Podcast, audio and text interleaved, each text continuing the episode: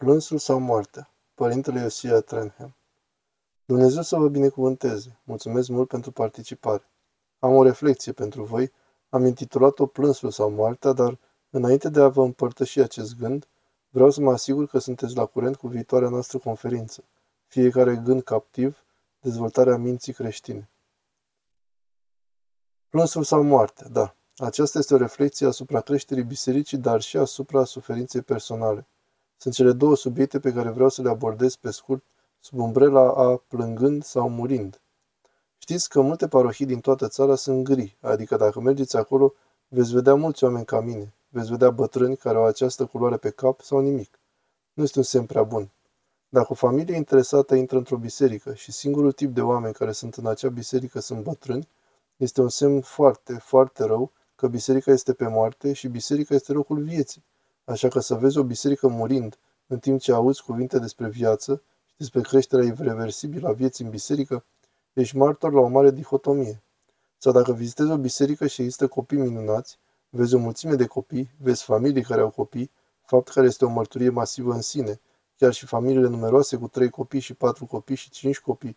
Mesajul bisericii pe care îl vor auzi în lecturile din scripturi, în textele liturgice, în predici, va fi în concordanță cu ceea ce îi văd în fața lor – ei vor vedea biserica ca pe un loc, un loc dătător de viață, un loc în care viața umană este prețuită și există o creștere, dar desigur există provocări deosebite pentru a avea copii în biserică și pentru a sprijini familii deosebit de mari. Unul dintre părinții mei spirituali preferați ai ultimelor decenii, bătrânul Epos Teodoropoulos din Atena, ori de câte ori făcea un botez, cred că era la al cincilea copil, poate sau la al patrulea, dar cred că era la al cincilea copil, el întotdeauna încurajează cuplul și le spune că îmbrățișează o formă de martiriu, pentru că au fost dispuși să accepte viețile pe care Dumnezeu a hotărât să le dea lor cu cheltuiala implicată. Mulți nu ar face asta azi și consecințele sunt drastice pentru biserică unde se întâmplă asta, dar există desigur provocări uriașe pentru familiile cu copii.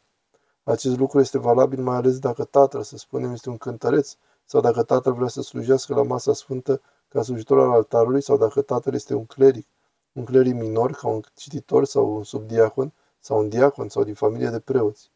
De multe ori preoții noștri au atât de mulți copii și nu sunt acolo pentru a-și ajuta soțiile și acestea sunt fără sprijin. Așadar există o provocare deosebită să ai copii în biserică. Copiilor le place să se miște. Le place ca uneori să nu îmbrățișeze liniștea, desigur, ceea ce poate fi provocator. Și părinți, ca parte din maturizarea voastră ca părinți, e să învățați să vă mențineți rugăciunea vie în timp ce aveți grijă de copiii voștri. Să nu fiți deranjați în niciun fel de ei și de nevoile lor și să învățați să vă mențineți rugăciunea vie în timp ce ieșiți cu copiii din biserică. Ei nu pot sta în biserică trei ore consecutiv cum poate un adult. Ieșind cu copiii afară și făcând o plimbare în jurul bisericii, sărutând unele dintre uși și altarele, icoanele exterioare, privind trandafirii și plantele frumoase dacă există și menținându-vă rugăciunea vie, neintrând în conversații lumești care ar trebui să fie absolut inacceptabile în mintea oamenilor în timpul Sfintei Liturghii, dar scoaterea copiilor afară și aducerea lor înapoi confortabil, fără a deranja oamenii, aceasta e o mișcare foarte normală. E privegherea particulară a părinților, în special a mamei. Știți, sunt tot felul de paralele la acesta în viața monahală. Brutalii și bucătarii și cei care au grijă de oaspeți, ei trebuie să vină și să plece de la liturghie pentru a-și oferi serviciul lui Dumnezeu și altora într-un mod normal. E foarte important și pentru nași și pentru alții care nu au copii sau care și-au crescut deja copiii și acum poate că au nepoți, e foarte important pentru ei să exprime adevărul că suntem o singură familie spirituală și să nu privească cu dispreț părinții, ci să vină în ajutorul părinților și să le ofere ajutor. Uneori alții pot scoate copiii la plimbare și să îi înveselească. Această expresie a cât de mult întreaga parohie prețuiește parentingul și sprijinirea cuplurilor tinere. E absolut normal și acesta este modul frumos de a trăi. Desigur, există și posibilitatea ceea ce eu numesc părinți care sunt teroriști liturgici, care nu au simțul de a fi unici. Ei presupun că îndelunga răbdare cu care ei sunt obișnuiți ascultându-și copiii care fac zgomot tot timpul, e ceva ce ar trebui să aibă toată lumea. Am avut eu însumi un camion plin de copii. Ți se formează o acomodare specială la zgomot, pe care nu o poți pretinde de la oamenii care nu au copii sau persoane în vârstă care au o sensibilitate la auz și deci nu ar trebui să stai niciodată în biserică până când tu nu mai poți suporta. Asta este mult prea mult pentru toți ceilalți. Dacă tu ca părinte nu mai poți suporta, dar oamenii care nu sunt părinți sau care nu au crescut copii de zeci de ani și sunt lângă tine, ei își vor pierde cu siguranță înaintea ta capacitatea de concentrare. Așa că anticipează, nu fi ignorant și nici nu fi egoist. Și vrei ca tu să stai în biserică și vrei liturghia, o să-i faci pe toți ceilalți să plătească ascultându-ți copiii sau lăsându-ți copiii să cadă ca pești pe jos sau să joace jocuri peste tot, asta e dincolo de ridicol. E absolut dincolo de ridicol, e extrem de egoist. Nu este timpul din viața ta potrivit să faci asta. Copiii tăi vor crește într-o zi și atunci vei avea liniștea necesară în biserică, dacă nu vor fi alți oameni ca tine care să chinuiască pe toți ceilalți. Nu fi un terorist liturgic. Este mai bine pentru toată biserica, cu dragoste, să sprijinim familiile și să recunoaștem că dacă nu plângi, mori.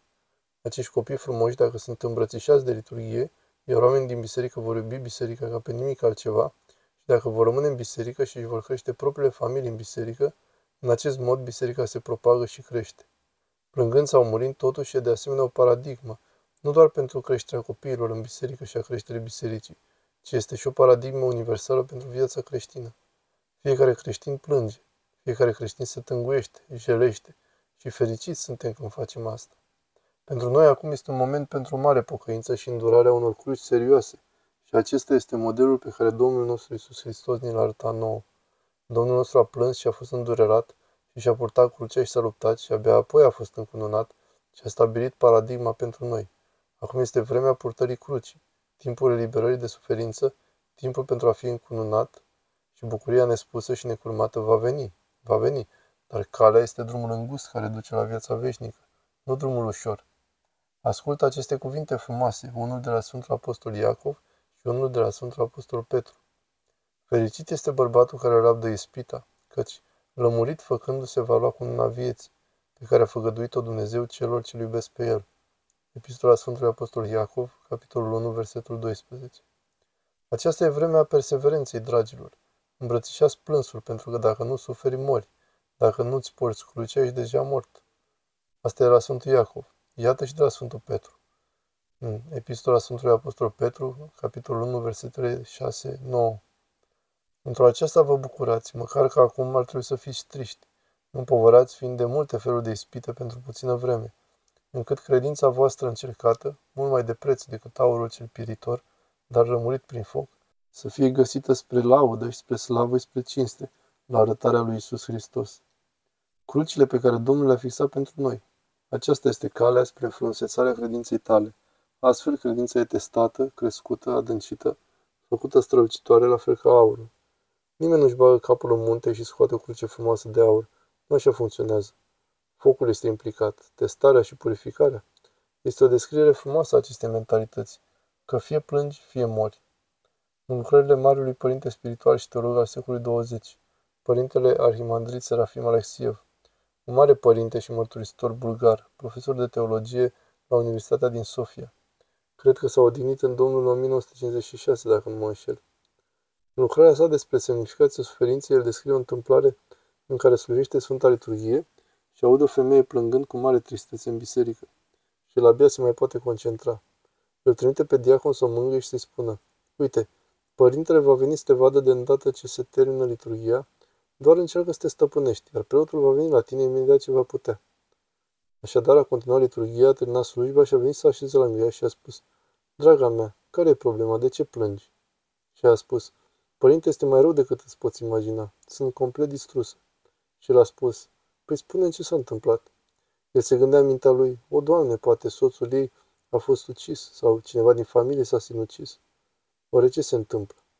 Și îi spune, părinte, eu și soțul meu au fost căsătoriți în toți acești ani în total armonie, ne-am crescut copii, sunt toți perfect sănătoși, toți au familii frumoase, ferma noastră prosperă, niciun dintre animalele noastre nu moare, fiecare sămânță pe care o punem în pământ se mulțește din belșug, avem mai multe resurse decât putem folosi sau chiar distribui. Părinte, Dumnezeu ne-a abandonat. Asta e mintea ortodoxă, dragilor. Aceasta este mintea ortodoxă.